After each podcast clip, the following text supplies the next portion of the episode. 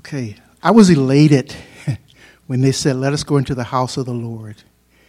And so much because, you know, as the songstress sang tonight, prone to wander. Lord, I feel it. Prone to leave the God I love. And it's not something that, that we can boast about. I know I'm not alone in that. But it's just that He has such a great plan for each and every one of us. I'm excited uh, to get another opportunity to share the Word of God.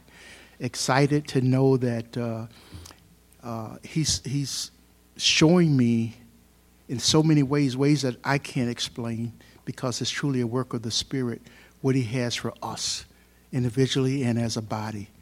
And I, I, I just can't contain it. And I just pray that uh, what He does tonight will be a reflection on the outside of what He's doing on the inside. He's doing great things, folks. So, Heavenly Father, we just give uh, praise and honor and glory to your name tonight, Father. And I thank you for each and every one of my sisters and brothers who had a heart to come out tonight and see how you were going to use this vessel. So I thank you for all that you're doing, all that you've done, and all that you're going to do in each and every one of our lives. And I pray for, for my sisters and brothers because I know that there's so many that are hurting, Father. And as we dig into your word tonight, as always, I pray that it will be rightly divided and that uh, hearts, eyes, and ears will be open to receive what you have for us. So we thank you, Lord, for, for your wonderful blessings. And we seek you, we seek your face daily, and that you would enlarge our hearts and cause us to want more of you. So we give you honor and glory. In the name of Jesus, we pray. Amen. Uh, tonight, uh, we're going to dig into John chapter 15 uh, Lord willing, uh, verses 1 through 17. John 15, 1 through 17.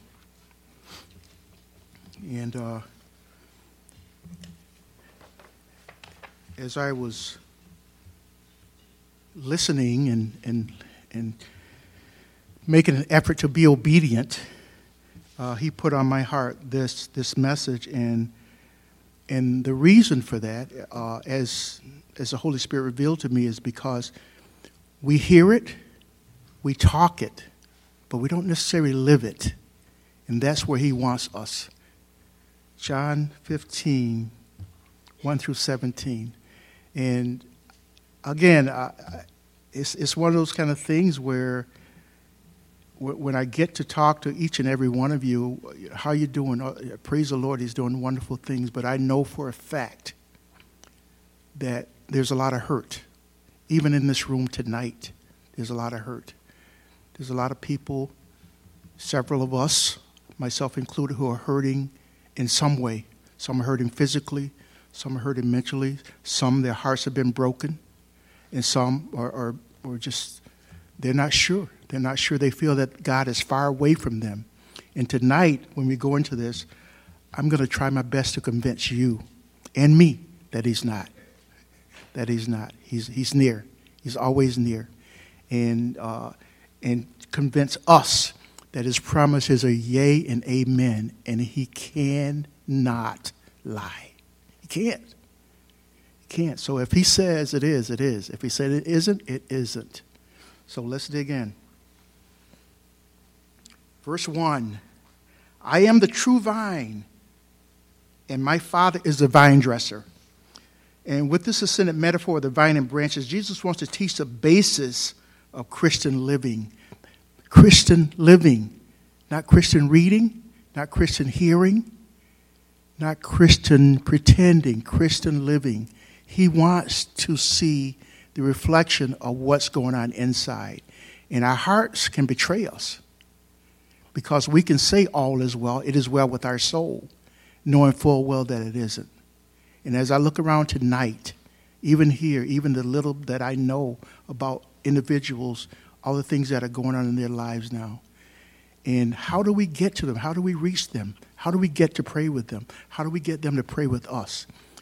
One solution prayer combined with fellowship. We pray for them, we spend time with them, we get to know them. And what I found uh, over the years is that just like our relationship with Jesus is personal, it's one on one. That's how you get to know your sister and brother in Christ. It's very difficult to have a one on one conversation when there's that third party involved. And so that applies to our relationship with Jesus Christ, and that reply, should uh, apply to our relationship with our sisters and brothers.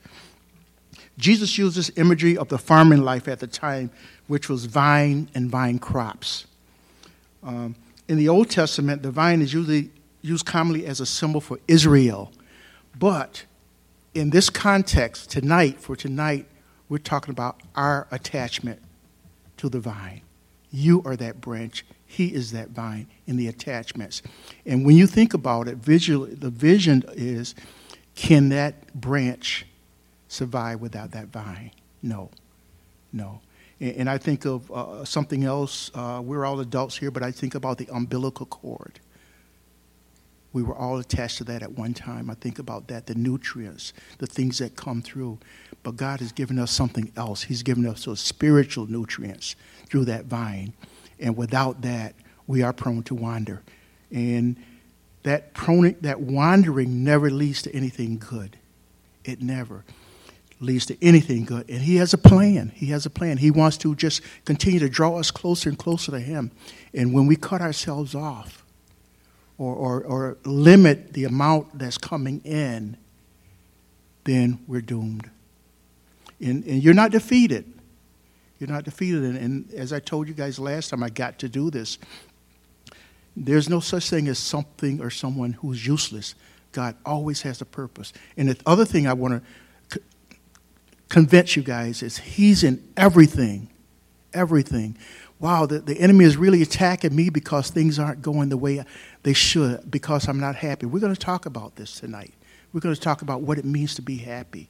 We're going to talk about what it means to experience true joy, the joy of our Lord and Savior. Um, and the, the father as a vine dresser or caretaker of these vines that's what we're going to see. Every verse 2 every branch in me that does not bear fruit he takes away. And every branch that bears fruit he prunes that it may bear more fruit. And i know we may not have a lot of farmers in the room or, or agriculturists who can apply who can who can uh, relate to this concept but I like to think that all of us can relate to this in some kind of way. You know, uh, a, a, supply chain and, and what that really means and what happens when that supply chain is cut off. The vine has branches that bear fruit and branches that do not bear fruit. The branches that bear fruit are genuine believers. These are people who genuinely, those among us who genuinely believed. And there's a difference. The word genuine takes on a totally different meaning. It's not just believers. Because there are some people, do you believe in Jesus? Well, sort of.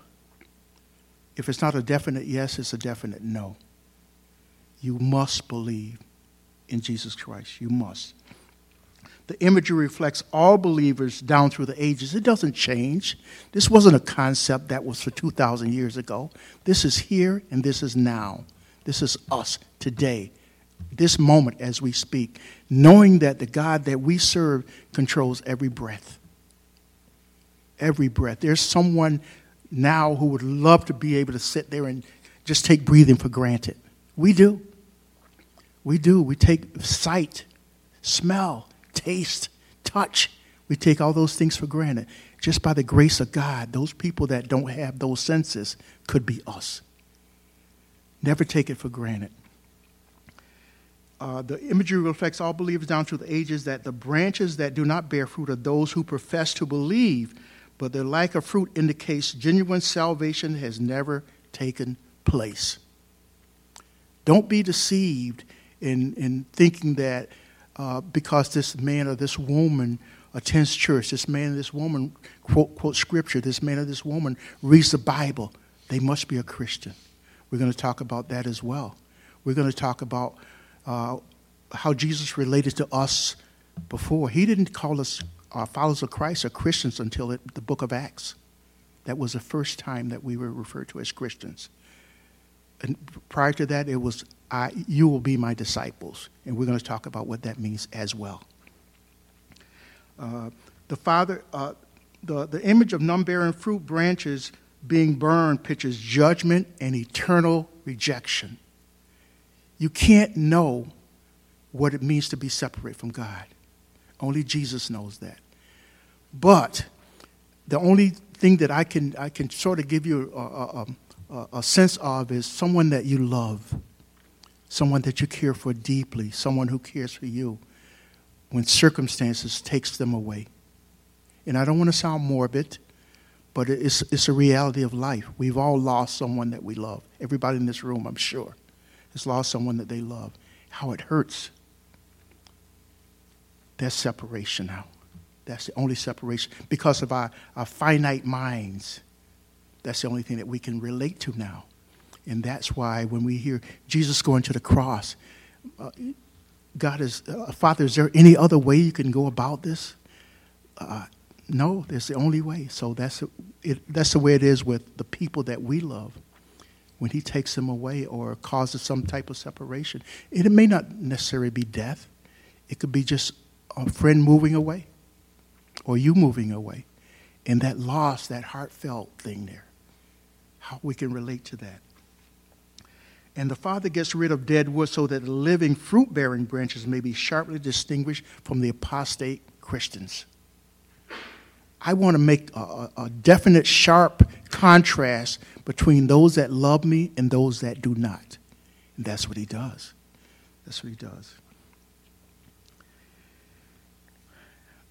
And those who never genuinely believed and will be taken away in judgment, the transformer life as Christ has never penetrated their hearts. It might be some involvement in their lives. They might be doing some of the right things. They may be sitting in the, in the, in the congregation, absorbing what the pastor or the teacher is saying through osmosis, but it doesn't reach the heart. What I'm learning through the Holy Spirit is teaching me the difference between head knowledge and heart knowledge. Huge, folks. There's a vast gap between the two. And uh, we're going to talk about that before the evening's over, Lord willing. God removes all things in believers' life that would hinder fruit bearing. He chastises to cut away sin and hindrance that would drain spiritual life, just as the farmer removes anything on the branches that could keep them from bearing maximum fruit. And that's what he does. But why would a God punish me? He's not punishing you. He's not punishing you. He knows what's best for you. He knows what's best for me. And that's what he gives us. And he keeps working in our lives until the very end. He never stops. Tirelessly, reckless abandon. He just keeps on pouring it out. I want to, I want to, I want to transform you. I want to mold you. I want to mend you. I want to make you into the man or woman that I can take advantage of your maximum potential. And it's not him, but he wants you to worship to me. He wants you to pray with our brother. He wants you to minister to our sister. That's what he wants. He wants to maximize that vessel. He wants to use us up. And we should be thankful. We should be glorious. Use me to I'm exhausted, Lord. Use me. In order to do that, we have to have our priorities straight. How's your uh, time of worship? Well, I really don't have a whole lot of time. I got so many things going on. How many hours a day do I give you? 24. That's what I give everybody. I like to think that you can prioritize where you can spend some time with me. You can spend some time communicating with me. That's what he wants. I just want to encourage you guys. And uh, he, he removed it. He will, he will definitely bring anything, uh, keep it that will keep you from bearing maximum fruit. He wants maximum fruit. Verse 3 You are already clean because of the word I have spoken to you. Um, years and years and years ago, uh, when I got a chance, when I, I took the, the chance to step away and then thought that, okay, I, I can't return until I clean up my act. I tried for years, I couldn't. And then I just said, Lord, here I am. Here I am. And at that time, I, I remember the song, All to Jesus I Surrender. Uh, some of you know that if you really think about the words. Think about it. Are you sure? Are you sure?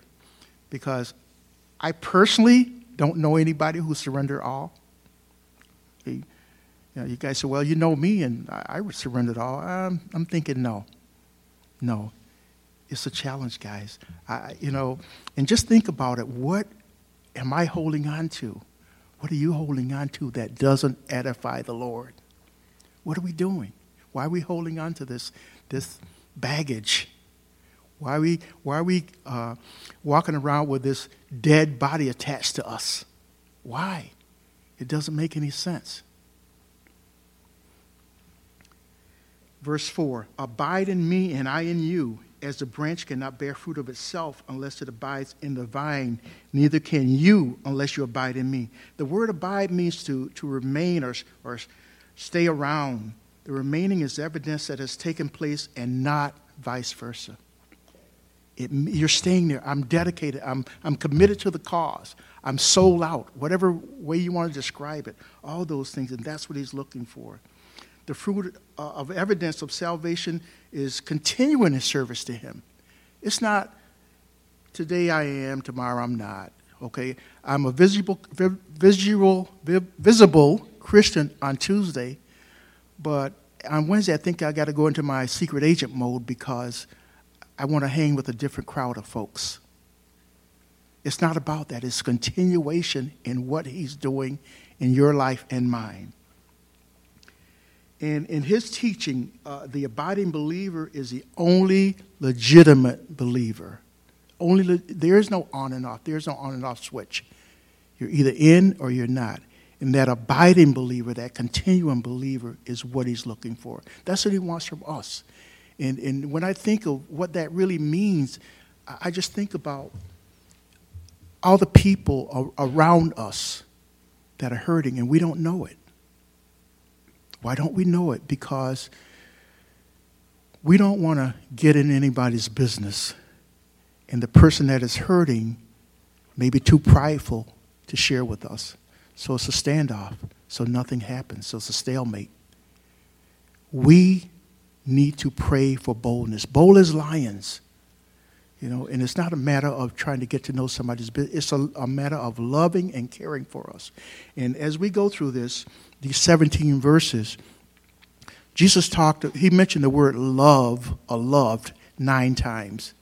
Typically, throughout the word, you will hear where he really repeats what he wants us to know. Sometimes up to three in a lot of cases, up to three times. But here, he talked about love and loved nine times. There's a reason for that. He's trying to get a message through.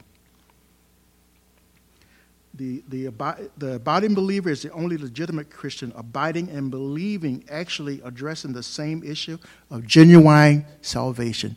Genuine, sincere, without wax. You're not putting on a front. You're not pretending to be something that you're not. You are genuine. You're the real deal. That's what he wants.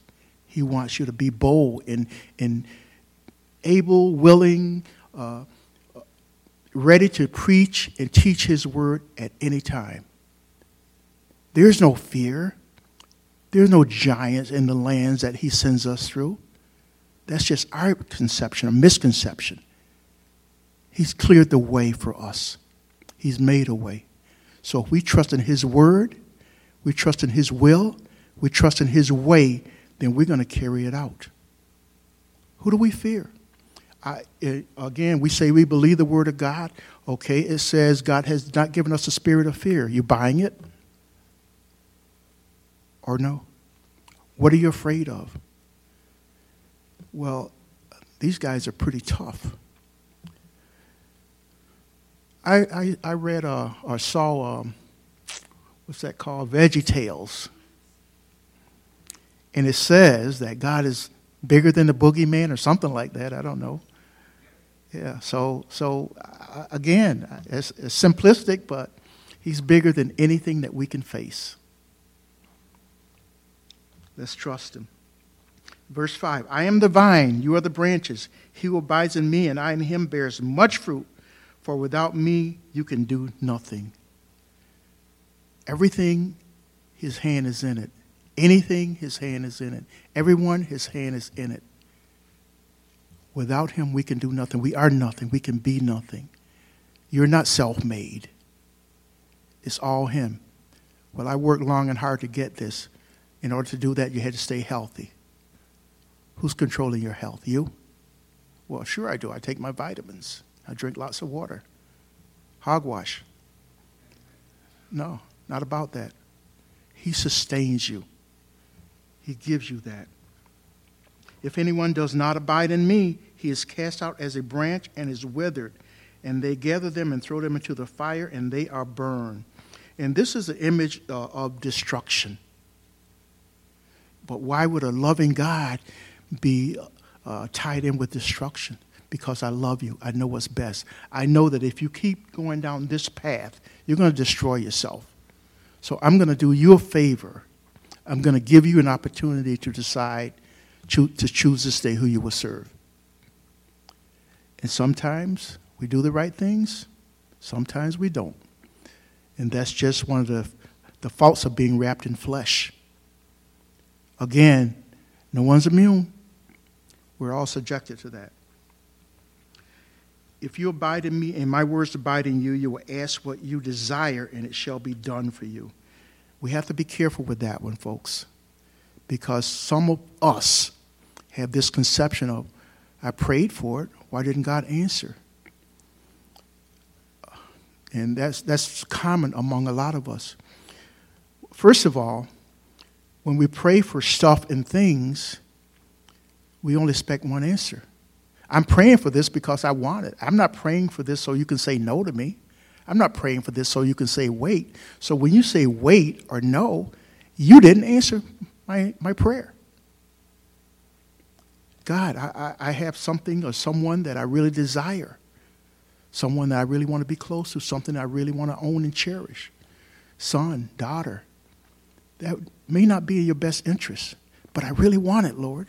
Sometimes He will say no in that, and sometimes if we're persistent, because He loves us, He'll give us the desires of our heart, even though it may not be in our best interest.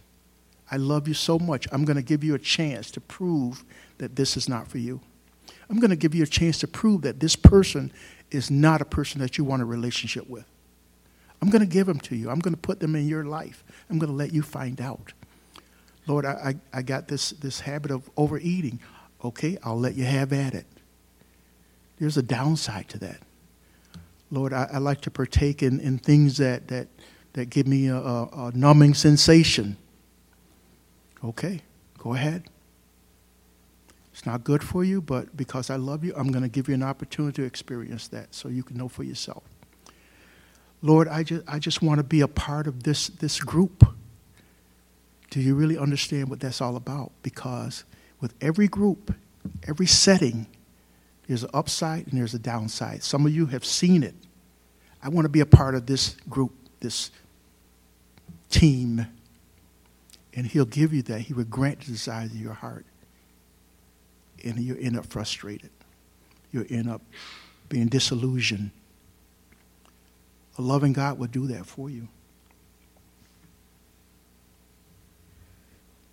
True believers obey the Lord's commands, submitting to His word. Because of their commitment to God's word, they are devoted to His will and His way. Their prayers are fruitful, which puts God's glory on display as he answers his glory. It's not about us, it's not about the gifts that I have to offer. And sometimes he'll suppress those so he can get the glory. Well, I think that I should be um, this because I have these talents. I think I should be worship leader because I'm very gifted. I think I should teach the word because I have a lot of passion and I know a lot of stuff. Yeah, you know a lot of stuff. No, just enough stuff to, to send you straight to hell. That's what we are. We want to use our strengths, but that's not what he wants. His word says, when you are when you are weak, then you are strong because you're strong in me. And this could relate to our talents. This could relate to our personality. This could relate to any aspect of our being when we're weak. I always say this when I'm here we've all been sick, and He healed us. We didn't heal ourselves. When it seemed like the, the, the budget was a little bit tight this month, And coincidentally, the Lord delivered. No coincidences. He knew. He knew. And he's asking you, do you trust me?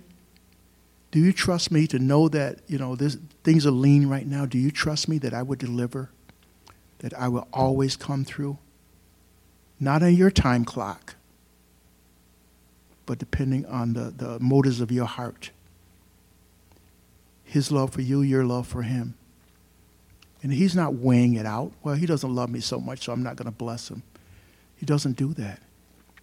It's called agape love, unconditional. And we, have, we can't wrap our minds around what that really means. You just can't because unconditional love, you know what that means? Well, I know what it means. Can you do it? Well, sure. I do it all the time. And no, you don't. A, by, by this my Father is glorified that you may bear much fruit, so you will be my disciples. What's a disciple? Disciples are those who accept in mind and life the teachings, heart, views, practices, life, and death of Jesus the Christ. That's what a disciple is. He's, he or she is not wishy washy. They follow the Lord and they live it. That's it. I just want to put emphasis on the word living it, living the life of a Christian. Too often we hear about, you know, those who are doing all these wonderful things. And then, if you get a chance to examine their motive, you realize that it's really all about them. I want to be seen. I want to be heard. I want to be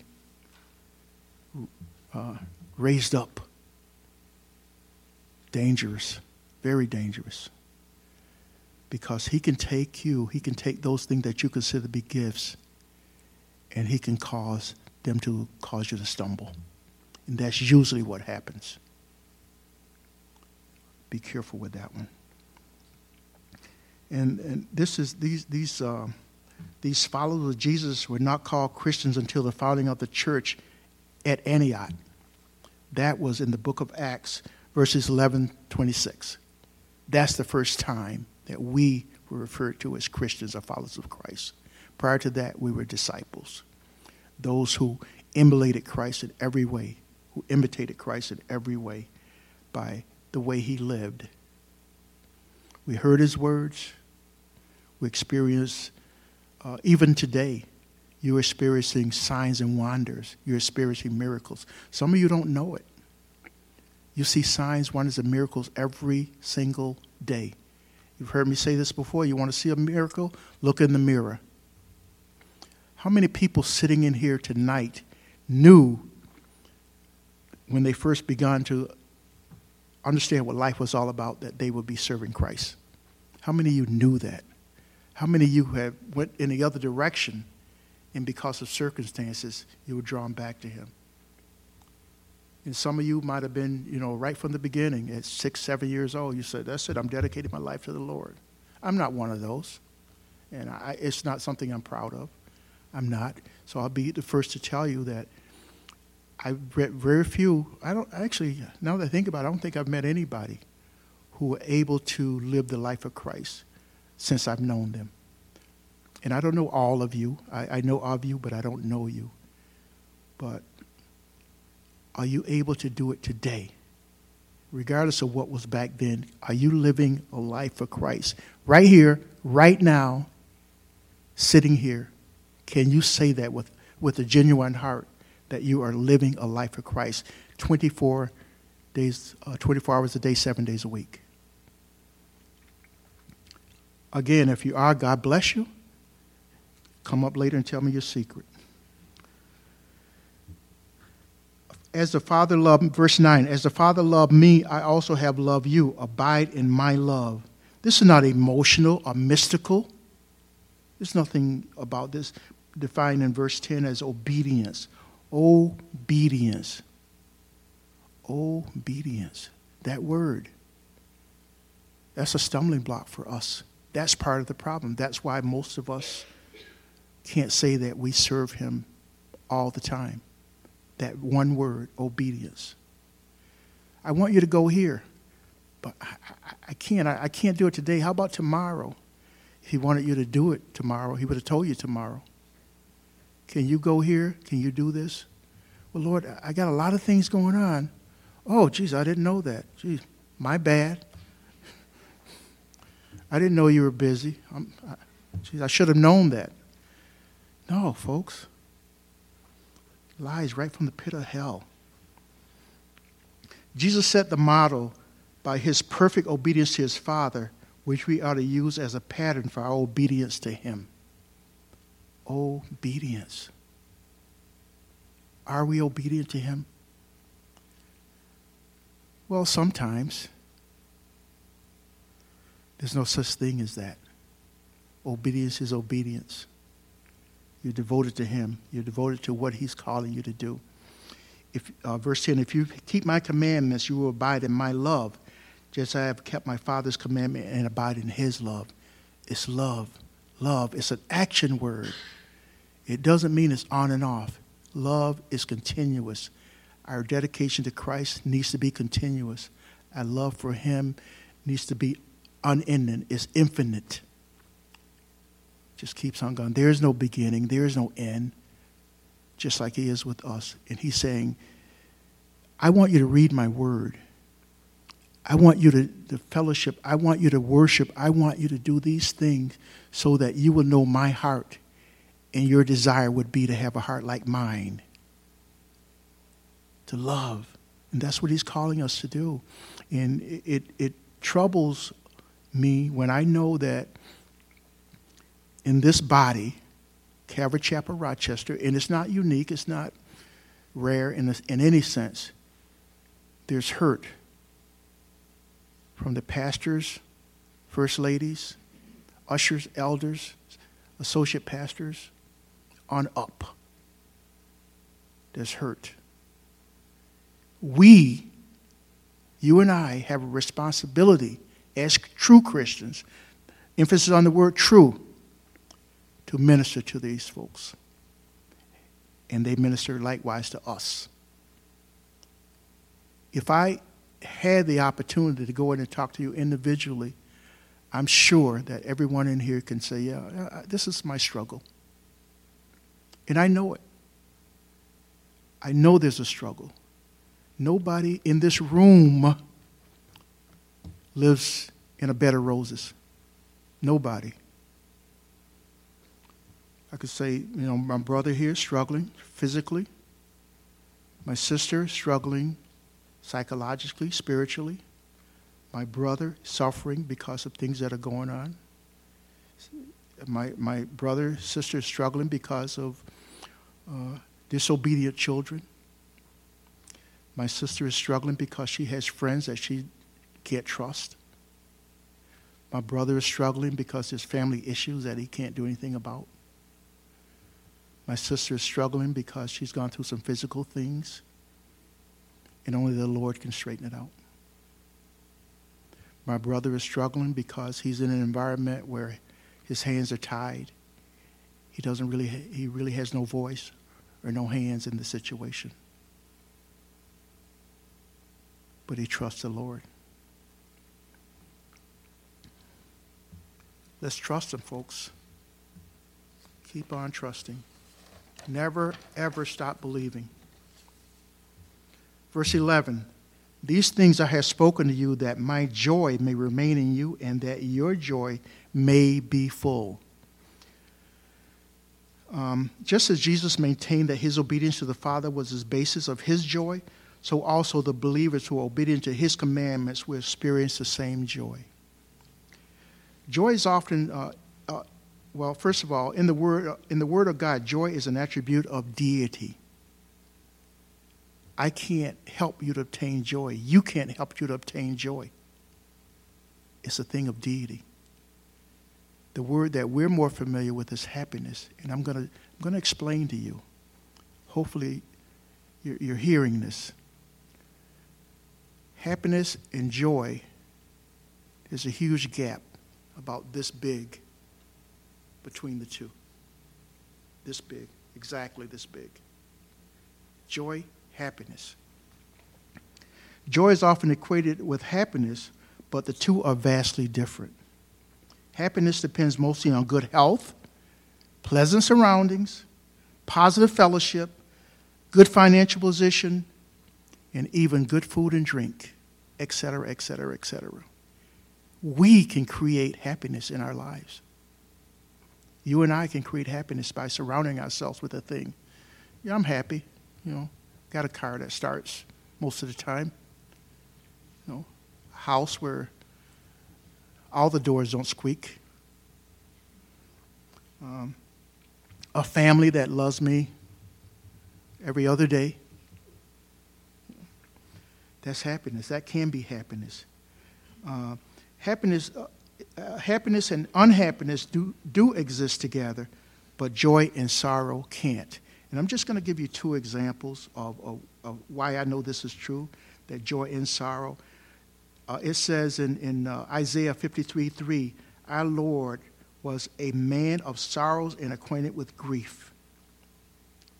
And in uh, Hebrews 12 2, it says, For the joy that was set before him, he endured the cross, despising the shame, and is set down at the right hand of the throne of God. So happiness and joy don't exist. Happiness, happiness and unhappiness and happiness do exist together, but joy and sorrow can't. They don't. They don't. So understand the difference. I can't, I can't generate joy. Joy is from a deity. I can generate happiness for me. I know what makes me happy, or at least I think I do. But the downside to that is usually it's just for a season. Joy will come in the morning, as the verse says, but happiness, happiness. I'm happy. I'm happy the kids are behaving. You know, I just got a bonus from my company. I'm rolling. You know, and I got all these things going for me now, so I'm happy. Are you joyful? Well, that's another story. Yeah, it is another story because that comes from the Lord. If you're serving Him, honoring Him, exalting Him, then He would impute that joy into your life. He will. I have proof. Happiness uh, is, is one of those things that we talk about, truly happy. Are the things that made you happy last week, can they make you happy this week? And that tells you right there that happiness is failing or fleeting It's gone. Joy, joy stays, joy sticks there. It's, it's just that, you know, when we, I'll give you a really, really crazy example, uh, and I know a lot of you can relate to it. Happiness is fast food. Happiness is a burger from McDonald's, Burger King, wherever, or a fish sandwich from Arby's. That's happiness. It's there, it fills you, and then it's gone. Joy is, and I, won't go into it because there might be a vegan in the room. I'm not, just in case you're wondering, you know, but certain things that you like. I mean, you, this, this is that, that, that thing that sticks to your ribs, as they say. That's joy. It, it's solid, man. It stays there. It's going to be there for a while, you know that. That's what it's like. That's one of the craziest analogies that I can think of, but it's fast food and, and, and the, the, the good stuff. Lady tonight was talking about little mac and cheese. You know, I know a lot of us are fond of that particular dish. And the stuff that just sticks there, man, this is going to hold me. I'm going to eat and then I'm, I'm good till tomorrow. You know, those types of things. That's what it's like. This is my commandment that you love one another as love you. Greater love has no one than this, than to lay down one's life for his friends. As Christians, as someone who's part of a faith system, we say that. Do you mean it? If someone were to walk in here right now, says, All right, everybody against the wall, I'm going to clear this place out. Who would approach that gunman? Which one of you? That's what I thought. The point is, You say you will lay down your life for your sisters and your brothers. Will you? And I, I you know, for those of us who have kids, young, young children, or, yeah, young children, we would be willing to do that. Would you be willing to do that for this body?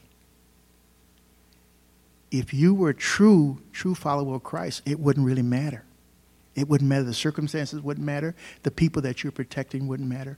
I'm willing to lay down my life for my sisters and my brothers. Would you do that? That's what Christ calls us to do. Did, any, did you ever hear that it's easy being a Christian? Have any of you ever heard this? That it's easy. Ah, oh, it's being a Christian, piece of cake. Anybody can do it. Not true. It's tough. It's difficult. It's a challenge.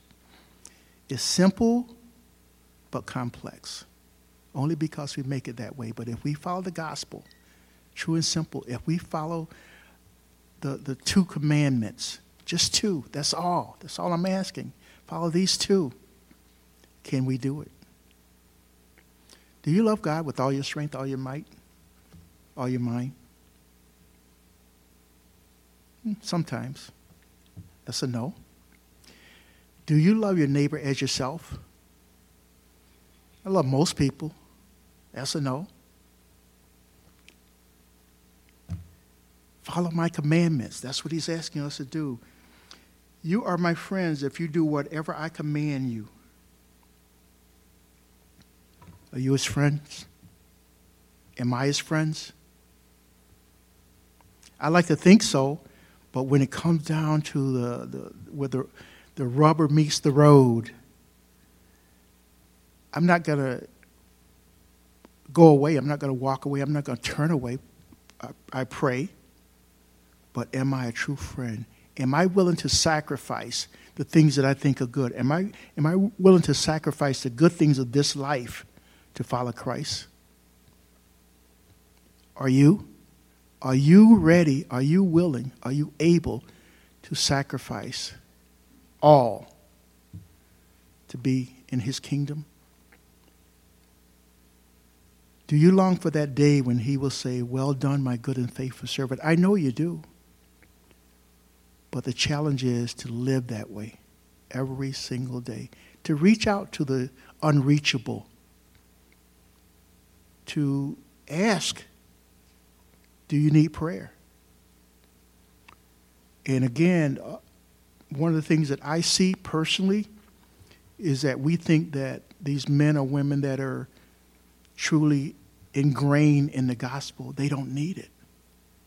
They do. They need it, folks and we see the ones in our body, you know, people my age in the 90s, you know, we see that and, and we think that they're okay, they're good. They're not good. Our pastor, oh yeah, he's a man of God. Senior, uh, our associate pastor, yeah, they're people of God. They're, they're good. No, they're not good. There's none good. They need the prayer. How many of us have taken the opportunity to pray with our leadership? How many of us have say, hey, Pastor Rob, Pastor Dave, guys look like you could use a little prayer. Oh, no, no, brother, I'm, I'm fine. No, no problem. Not true, guys. They need it. How about our, our, the, the, ladies in the body? Marianne, how about Kathy? And I'm not putting them on a, on a, a, a pedestal. It's just that these are the people that we just, they're okay. They're fine. They don't really need it. They need it. I need it. Hey, Richard, can I pray with you? Absolutely. If I say no, smack me right here because it's a lie. I need it. I need thee every hour, as the song says. I do. And I'm not saying, oh, just come up and just pray with me. That's okay. It's okay, but I just want us to be aware of this. We need it. We need it. The, the, the, the, the men and women that are worshiping Sometimes that can be a hassle. I've got kids at home, I've got a job, and I got to prepare these songs, so I don't want to get up there and get halfway through the song and not remember the words. They need prayer. Anybody that you see needs prayer. Anybody. I don't care. Well, I've been knowing them long enough, and, and, and they're, they were all prayed up, so they, they don't need mine. Yes, they do. Yes, we do. We need it. No longer do I call you servants, for a servant, verse 15. No longer do I call you servants, for a servant, for a, ma- a servant does not know what his master is doing, but I have called you friends. For all things that I heard from my Father, I have made known to you. No secrets. God doesn't hold back. If he, he knows that you need to know, He's going to let you know. But you have to be open to the Spirit.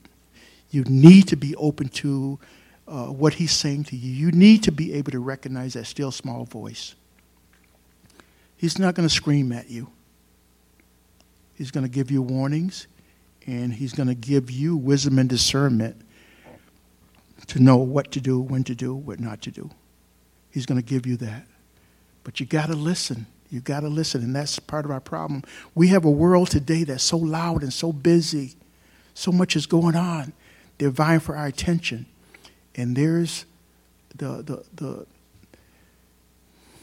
beings that don't want us to listen, they don't want us to hear.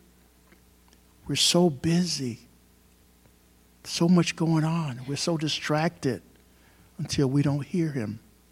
We need to hear Him we need to settle our hearts every day. Lord, what would you have for me? Those of us who are struggling now with things, put that pride aside. Sister, brother, I just need some prayer tonight. I need to hear from the Lord. And right now I'm struggling. I can't get past the tears. I can't get past the pain enough to pray. Would you pray for me? Would you pray with me? Well, I can't right now, but I'll pray for you when I get home. That's not the answer. That's not the heart of the Lord. When he was passing through and the lady touched the hem of his garment, who touched me? Oh, this lady. Okay, I have to pray to her when I pray for her when we uh, cross the Jordan. He didn't do that. David, Jonah, Moses, on and on, Isaiah. The prayers were going up all the time, no exceptions. Ruth, Esther, Ezekiel, prayers going up all the time. Never stop. That's where we want to be. That's why I encourage you and me to be. Stop being secret agents. Stop holding out. Stop holding back. Step up and step out. That's what the Lord calls us for. That's what He calls us to. It's not easy. I told you earlier, Christianity is not easy. It isn't. But the more that we learn of Him, the more that we learn His heart, the more we learn how he does things and didn't do things, and the more we attempt to imitate him, the better off we're going to be. Just as Abraham was called a friend of God because he enjoyed extraordinary access to the mind of God through God's salvation to him when he believed. Those who follow Christ are privileged with extraordinary revelation through the Messiah and Son of God, and believing becomes friends of God also. How do you become friend of God? Just believe. And the word says only believe. Only believe. Sounds pretty simple. Only believe. Well, why don't we? Why don't we? Because the flesh wants to rule every part of our lives. It wants to. And I pray for those of us who are allowing it to happen. Jesus doesn't allow, Jesus causes. Well, God allowed this to come into my life. He causes that.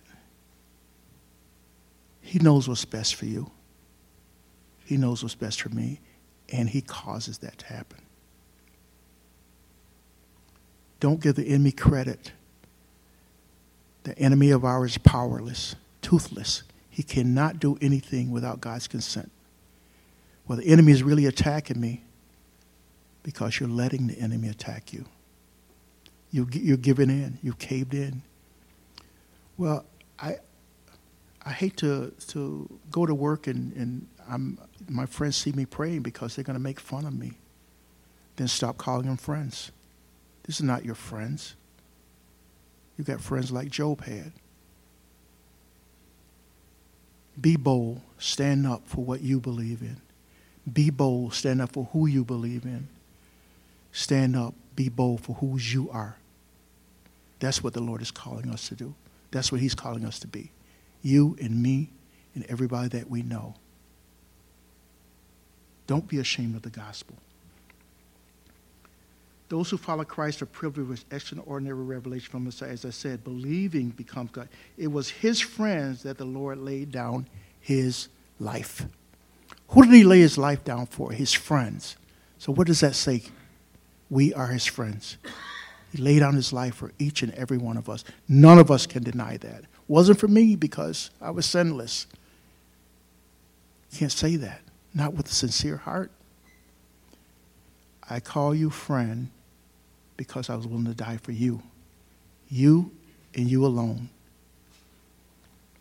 And that's why we're here. That's why we're here tonight because we believe that. But we got to go beyond that. We have to go beyond that. We got to go beyond just listening and not doing anything about it. His word says, not just hearers of the word, but doers also.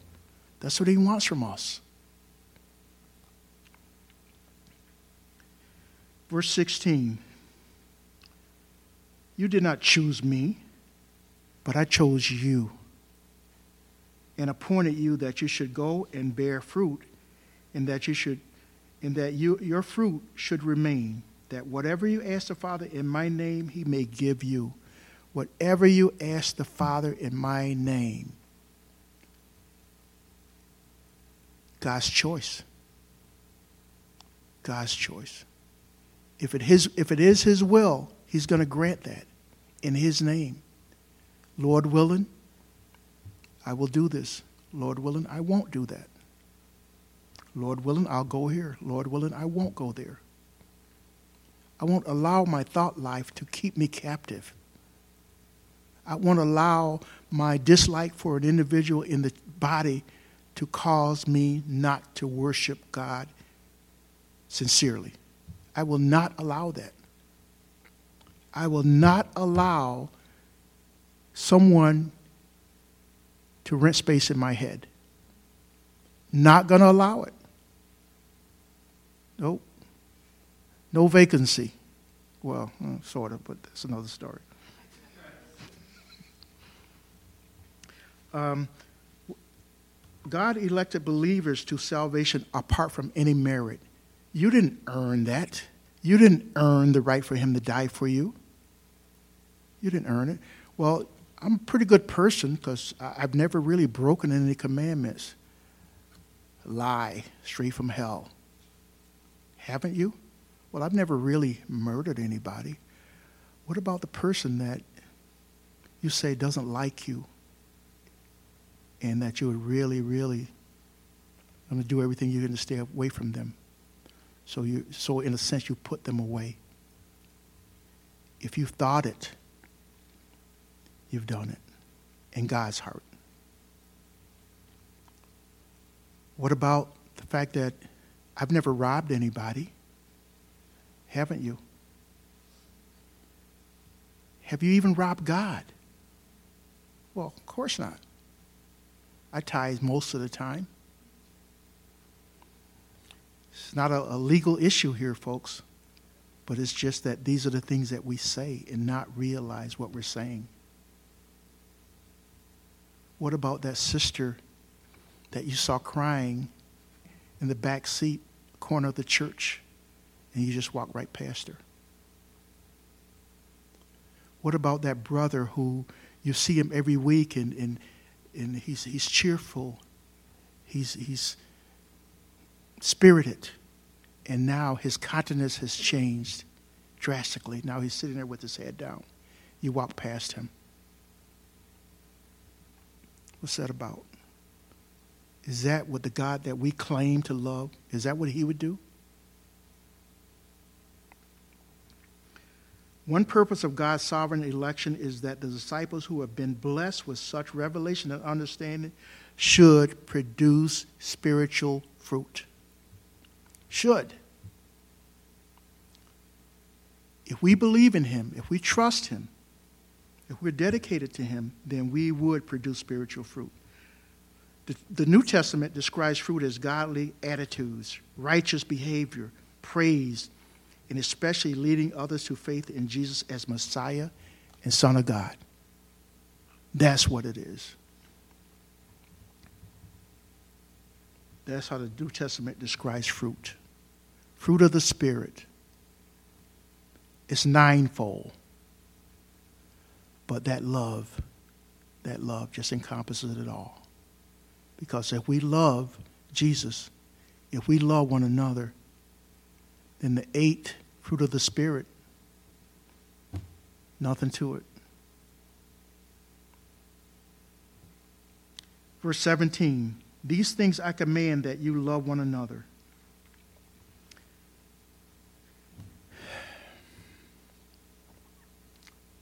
Can you? Will you? Will you love one another? Would you stop and even ask, Sister, are you okay? Would you stop and even ask, Brother, are you okay? Would you even stop and ask, Pastor, Associate Pastor, First Lady, can I pray with you? Will you? Here's the problem. Because you heard this, maybe some of you would do it for that week, for that one time. Remember what I said earlier? It's continuous. Love is an action word, folks. On, off, on, off, depending on how I feel. It's not emotional, it's not mystical, it's real. We need to be about our Father's business. As I said, in these 17 verses, the word love or loved appears nine times. Our Lord, our Savior, is trying to get a message through. Didn't just happen that way. Every word in this book has tremendous meaning. Nothing's in there just to fill in the space. So the fact that he mentioned that nine times, or it could have been 18 times, it's irrelevant. He wants us to understand Understand what love is. Know his heart. Know his mind. Know his will. Know his way. And live it.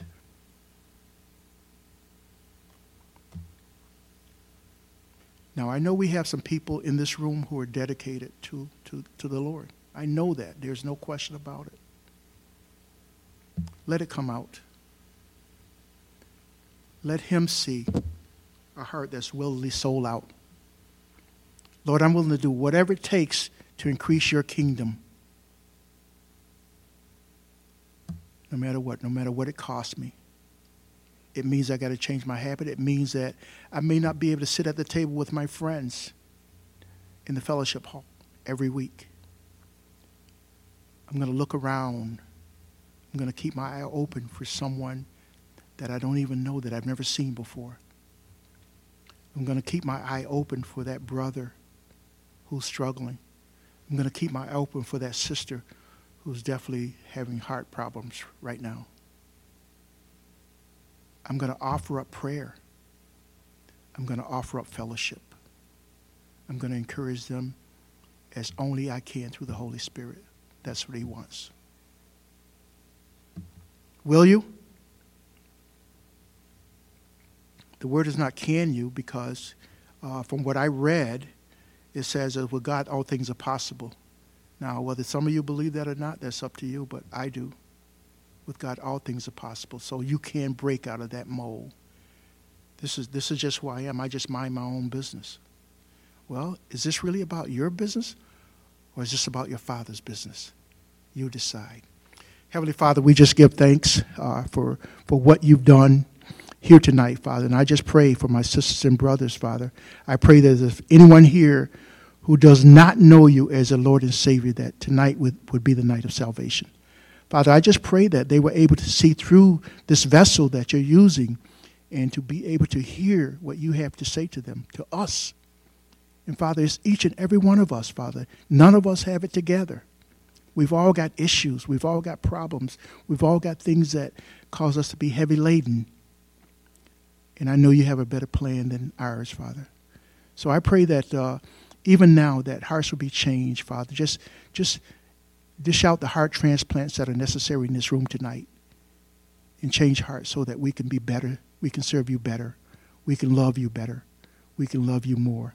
Our hearts will be enlarged to receive how you just want to continue to pour out a blessing on us that we don't have enough room to receive. I just thank you for all that you're doing but I know you want to do so much more. So I pray that, uh, Father, if use us up, Father, starting with me. Make me a true man of God. Father, I have so far to go. Not what I was, but I'm still not what I can be. So I pray, Father, that you would start with me. Uh, cause me to love on my sisters and brothers more. Cause me to be more prayerful for them, to them, with them, Cause me to just pour out my heart every opportunity that you give, Father, and never take anything for granted, not even my next breath. I pray for traveling mercies as we go out back to our homes. And I just pray that your word came through loud and clear, Father. And if, the, if I've said anything, Father, that you didn't put on my heart that caused either my sisters or my brothers to stumble, I pray that you would erase it from our minds right now. Thank you, Lord, for your spirit, your mercy, your grace. May you receive the glory in everything in our lives from this day forward and forevermore. In the name of Jesus, our soon returning King, we pray. Amen, amen, and amen. God bless you guys. Thanks for coming out.